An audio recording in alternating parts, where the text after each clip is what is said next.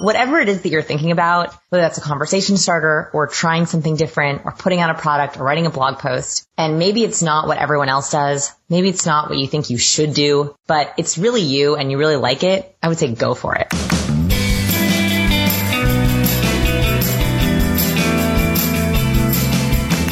Welcome to Starve the Doubts. I'm your host, Jared Easley. Today we are joined by Amy Robles from womenenrich.com. Hi, Amy. Hey, good to be here. Awesome. And then, of course, our official co-host from Maui, Aloha Kimanzi Constable. Aloha, Jared, and I'm looking forward to one episode without one certain topic.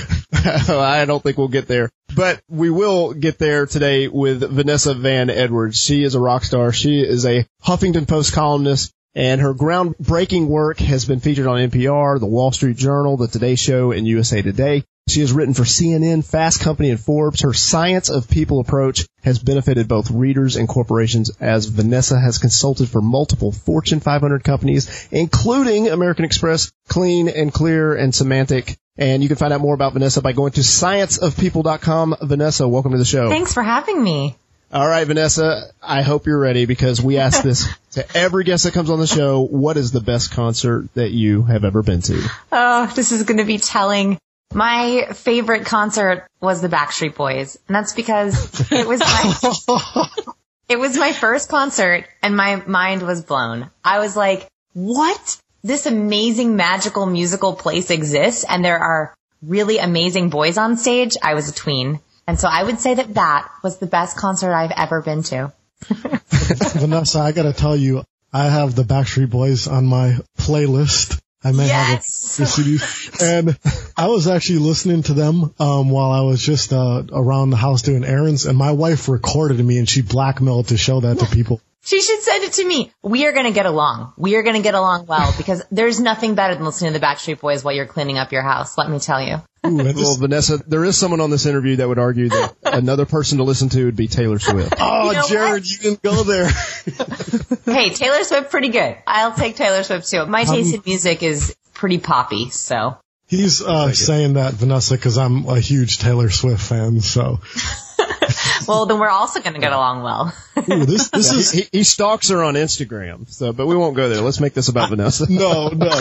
Hey, just so you know, Vanessa, I live in Maui, and she was here in Maui, which was pretty wild. So that's all. but this is a, a good segue into this question, Vanessa. What is a, and this is in quotes, recovering boring person?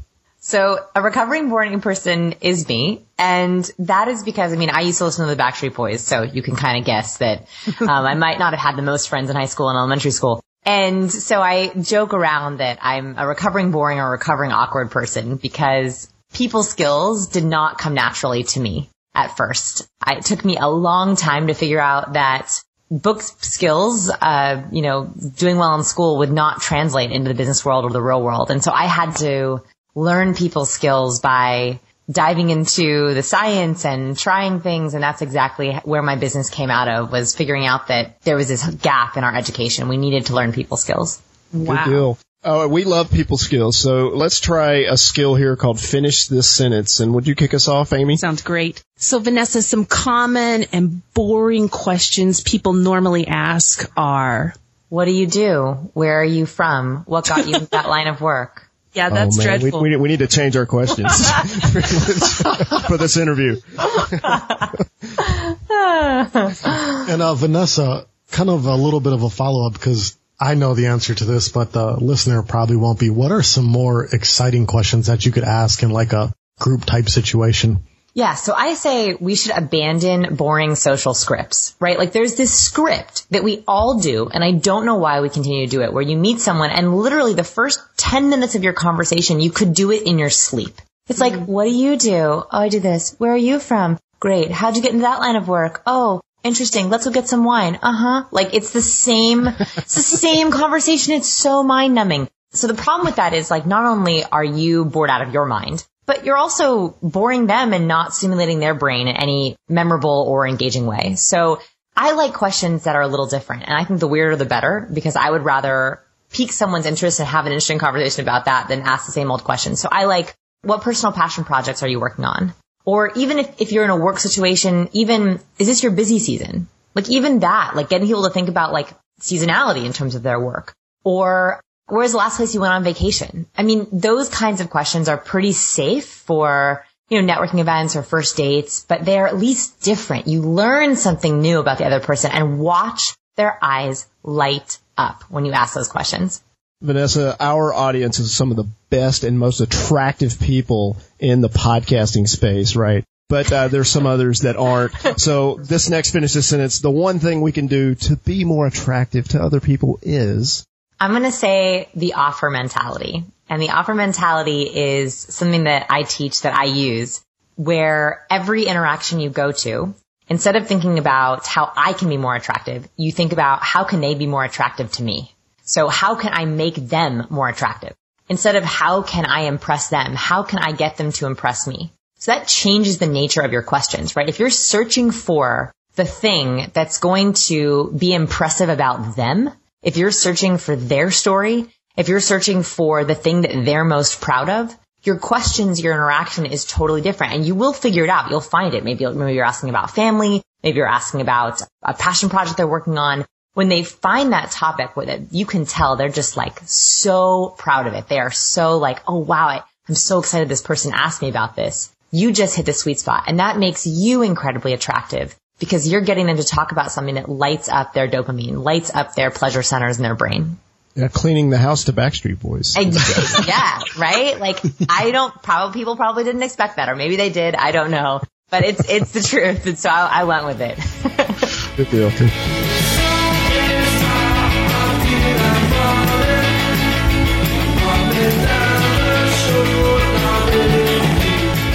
So Vanessa, finish this sentence. I can usually tell when somebody is lying by. If they say, to tell you the truth.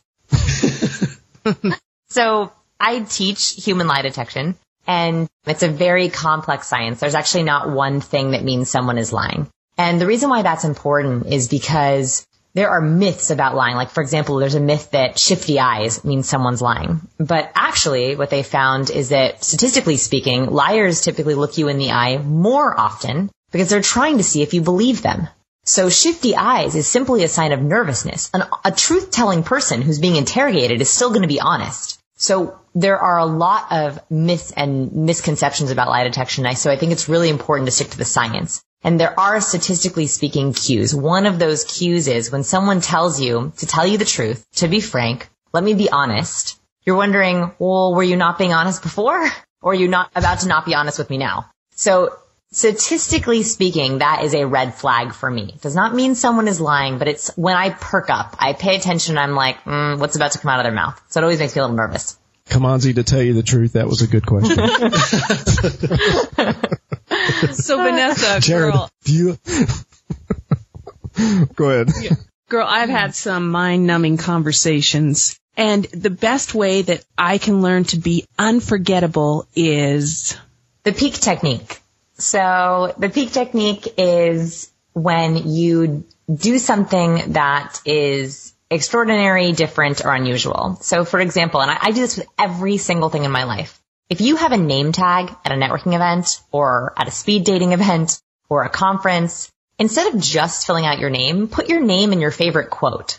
If you're bringing a dessert to a party, why bring a dessert that everyone's going to bring like brownies or donuts? Why not make a dessert that's totally different? Like bring fruit roll-ups from when you were a kid or bring a big pile of Twinkies, right? Like bring something that's at least a little bit different. And I think that that is one way. A, it makes you unforgettable, but B, it also just makes it easier to make conversation. Like if you, for example, I like to bring really like theme fitting desserts or food.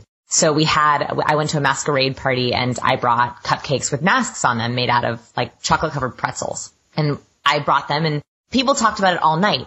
Not the actual making of the cupcake, but what their favorite mask was and what desserts they could bring that would be on theme. And so it actually made it so much easier for me to have those conversations that we were talking about that are not social scripts. So I think that those two fit together, that if you think about what you normally do and what's why one way that you can change it up, and that's including like ordering a different kind of drink, an unusual drink that people haven't heard of before, or that a weird conversation starter, or putting a quote on your name tag. Or I have business cards that have conversation starters on them.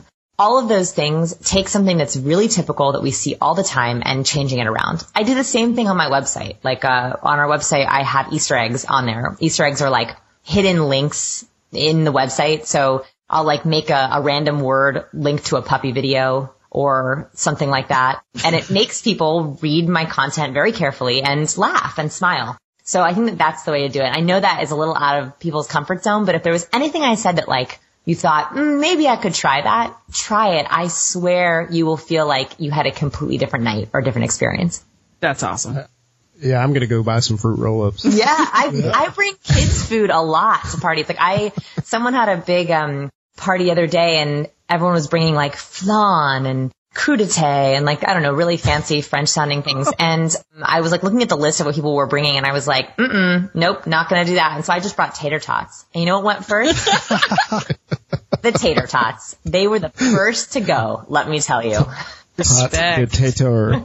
yeah, I love it. All right, so Vanessa, how important is nonverbal communication? So, so, so important. So let me spout some t- statistics for you that I think are quite impressive. So research has found that 60 to 93% of our communication is nonverbal. And by the way, 60 is the lowest study we could find. There are a number of studies on nonverbal communication and most of them are up in the high 70s and 80s. 60 was like the bare minimum of communication. So when I say nonverbal, I mean body language, I mean voice tone, I mean the way that you use your words, which is called statement analysis, I mean facial expressions. The problem is, is when we go on interviews or dates or pitches or business meetings, we typically think about what we want to say. We script out our answers. We think about the questions we want to ask, all the what we want to say. We very rarely think about how we want to say something.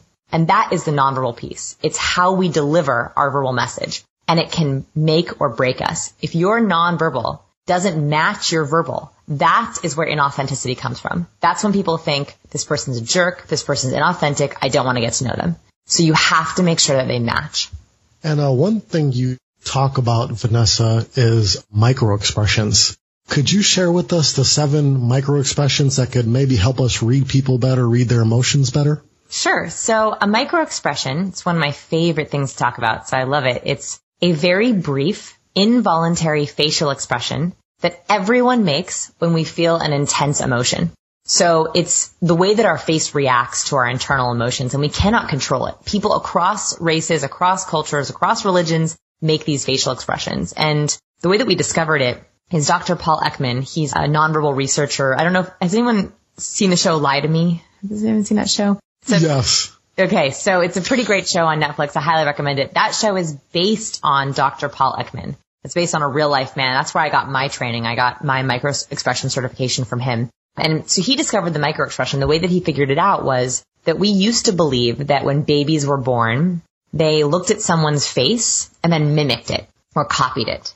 And that's how they learned facial expressions. But then they figured out that congenitally blind babies, babies who have been blind since birth, so they've never seen a face before, they can't see a face, they make the same facial expressions at the same time as seeing babies that shows us that our facial expressions are genetically coded. That there is something about our DNA that tells us to make certain facial expressions. This is a pretty like crazy concept because what it means is that no matter what language someone is speaking, no matter where they're from, you can read their inner emotion. You can read their face. And what they've discovered seven different micro expressions so far. They are contempt, happiness, disgust, anger, sadness, fear, and surprise. And I actually have them all. I have a free like micro expression tutorial on my website. If you want to go to scienceofpeople.com slash face, I recorded videos of people in our lab making each facial expression and then I explain what happens with each facial expression. And I'll talk about my favorite one, which is the easiest to do on an audio recording. For Starve the Doubts listeners, we just want to let you know that those will be in the show notes. The links will be in the show notes. Cool. Yeah. So if you're just listening, the one that you can practice with, you can start with is the easiest one and it's contempt. Contempt, hatred, disdain is a one-sided mouth raise. So it kind of looks like a smirk. If you know what that is, it's you lift one side of your mouth. All it is, it's a one-sided mouth raise. It looks like a half smile. So most people think that that expression is half happiness or okay, kind of okay. But it's actually the exact opposite. It's extreme negativity, extreme contempt. And this expression is so powerful and we see it all the time because there's a researcher, forgive all the science, I hopefully this won't be interesting. It's um, a researcher named Dr. John Gottman. He's a marriage and family counselor up in Seattle. And he wanted to answer one of, I think, our life's biggest questions, which is how do you know if a couple is going to get divorced? Right? We have a huge divorce rate, especially in this country. And so he decided to try to answer this question. And he brought a couple hundred couples into his lab and he tested them on everything he could think of. Hair analysis, blood tests, urine tests. He interviewed them. He interviewed their friends, their families, their kids. He did in-depth history questions. He filmed them in their homes interacting. He tested their body language. He tested everything he could think of with these hundred couples. And then he followed them for 30 years. 30 years. He wanted to know at the end of those 30 years, which couples would get divorced and which couples would stay together. So you want to know what happened? Mm. Oh, yes. so what he found was, is there was only one single indicator of divorce. And that was that in the initial intake interview, if one of the spouses showed contempt at the other, with 93.6% accuracy, that couple would get divorced within 30 years. 93.6% accuracy. In science, that's like cray cray. That's like huge, that 93.6% accuracy. And so that contempt microexpression, when you see it on someone's face, you have to pay very close attention to know that is not half happiness. That is not an accident. That is something that needs to be addressed right away. Wow. Wow. So uh, that is impressive. The fact that he did a 30 year study is impressive. I mean, wow. It's incredible. I mean, the interesting part of that study is that there was so much data. You know, there was so many couples and they, they tested so many variables and there was no other patterns. But this one pattern was so strong that he can watch silent videos of couples and tell you with 93.6% accuracy if they are going to get divorced. Whoa. Wow. My Facebook profile picture has a one-sided mouth raise. Does so I'm going to change that. no. No. Oh, I have a mirror right here and I'm looking at it and I keep lifting one side and it looks like I'm grossed out. I keep, I, I'm not following correctly. so it, speaking of, yeah. speaking of Facebook, what should our Facebook profile picture really be? What do you think? Yeah. So first one is please don't have contempt, right? That makes, go look at your social media pictures right now. Look at every picture on your website. Look at your LinkedIn profile picture. Look at your dating profile and make sure you have no unequal smiles. Number one.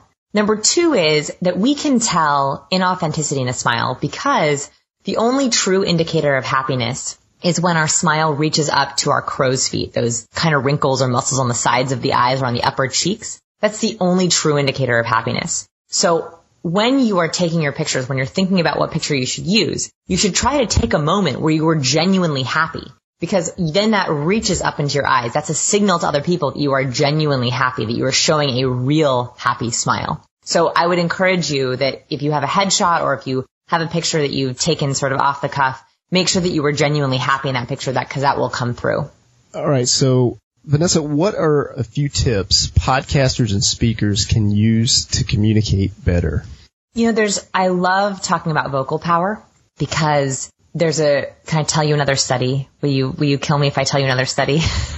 No, you're safe here. This is a safe place. Okay, okay. so I just think sci- I I just love science. I told you I'm a science geek. So this study looked at doctors' vocal power. What they did is they devised a really clever experiment. They had doctors, a couple hundred doctors, record 10 second voice tone clips. So they had the doctor say, hi, I'm Dr. Smith. I'm an orthopedic surgeon. I've been practicing for 10 years. Something like that.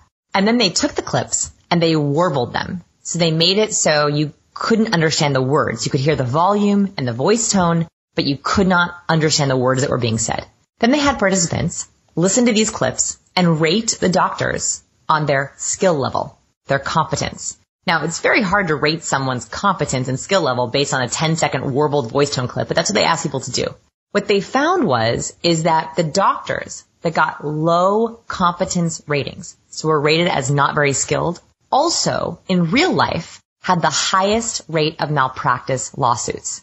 So that hints at something very big, that we don't sue doctors based on their skill level. We sue them based on our perception of their skill level. And so when we're talking about podcasters and speakers using the power of their voice to communicate confidence and credibility. That absolutely comes through more in the tone of your voice and less than what you actually say.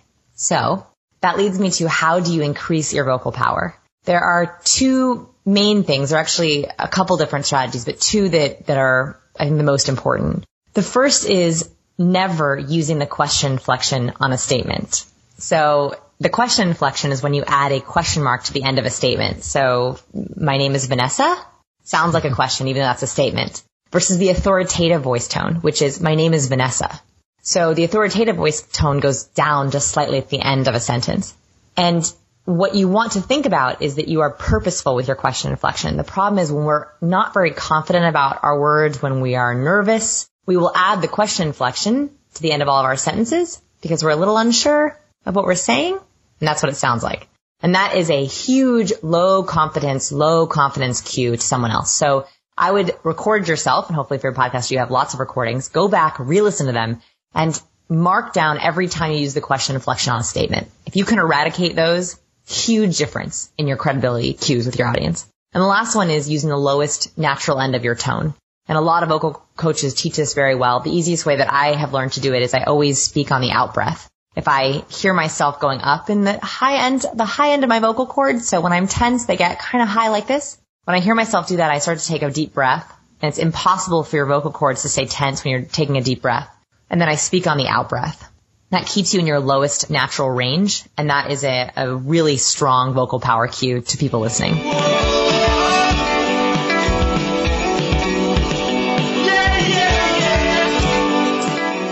I would even say the equivalent of that for all us writers and all you writers listen to this, the equivalent of that is using adverbs in your writing when you're tense and timid and you don't really want to say what you want to say. Would you agree with that, Vanessa? Oh, yeah, 100%. And that's what you're talking about is statement analysis. So statement analysis is how we use our words. And you're right. They're absolutely interlinked. And the way that you use your words is another way to send nonverbal signals behind the actual content. And Vanessa, you've done an incredible job with building your platform and your business, and you've been featured in a lot of different places. Could you give us a few tips for those looking to do the same to build their platform?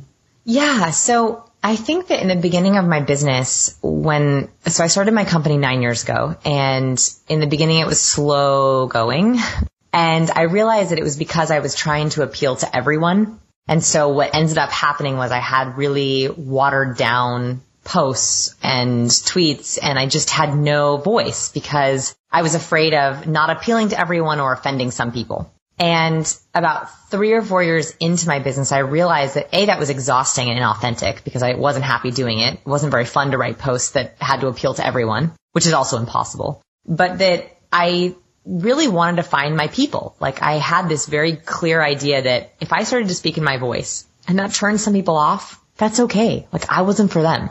But if other people really hit them, like they were like, yes, like this is something that I want more of, then I would get them faster and more loyally.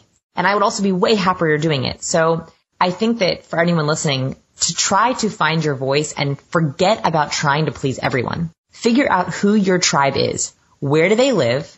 How do they speak? What kind of words do they use? That's how you can reach your most loyal and dedicated tribe members because you are being authentic and you're also speaking on a level that they want to be at. Wow. Man, I've just been taking so many notes, just drinking in all of this good stuff. And as we're wrapping up, just tell me who's doing something that interests you? So I have a total girl crush on Marie Forleo. Me too, me too. Yeah, yeah. I'm like super girl crushing on her. I just think she's awesome. She runs a, a, like an online business school for women and men, but mostly women. And I think that her content is really stellar. And she's one of those people who I think speaks in her voice and like doesn't apologize for it, like unapologetically herself. And I very much appreciate that. And I think she has like major balls in a good way. yeah, Kimanzi really admires her too. He's actually starting something called C School, which I don't know if that's a good idea or not. C School, I like it. I don't know. I uh, I didn't know what that was about. All right, so Vanessa, what's the best place for listeners to stay connected with you online? So I run an online human behavior research lab and all of that is at scienceofpeople.com. And I love when people come and play in our lab with us. So we are running all kinds of experiments right now And we created games and videos you can watch and all of that is contributing to our research. So you want to go to our website and kind of click around and play and give us your thoughts on things. We have you vote on popular picture, dating pictures and who you think is attractive versus not attractive, all kinds of things. That's really where you can find us. And I would tell uh, the listeners, I spent a lot of time on the site. The content is just gold. Podcasters, writers, uh, whatever space you're in, you're going to find something for yourself there. Thank you for that. I appreciate that. And so, Vanessa, last question. Do you have any final thoughts for the listeners? You know, I think we started off this interview talking about trying things that are a little different, even if they're a little scary. I thought maybe I should lie about the my Backstreet Boys comment, but maybe I should say something cooler. you know, I was like, maybe I should be like, I don't know, like, I don't know, a cool band. I won't even pretend to know what that is. Like I was like, maybe I should like lie and say that I did a cool band. And then I was immediately like, no, like, no, my favorite concert was the Backstreet Boys and I'm just going to own it. And so whatever it is that you're thinking about, whether that's a conversation starter or trying something different or putting out a product or writing a blog post, and maybe it's not what everyone else does. Maybe it's not what you think you should do, but it's really you and you really like it. I would say go for it. Vanessa, your advice is like a bowl full of Twinkies. So yes, uh, we, we really appreciate. I aspire that. to be a bowl full of Twinkies. hey, people, please check out scienceofpeople.com. Vanessa, best wishes to you and your business. Thank you for being on the show. Thanks for having me.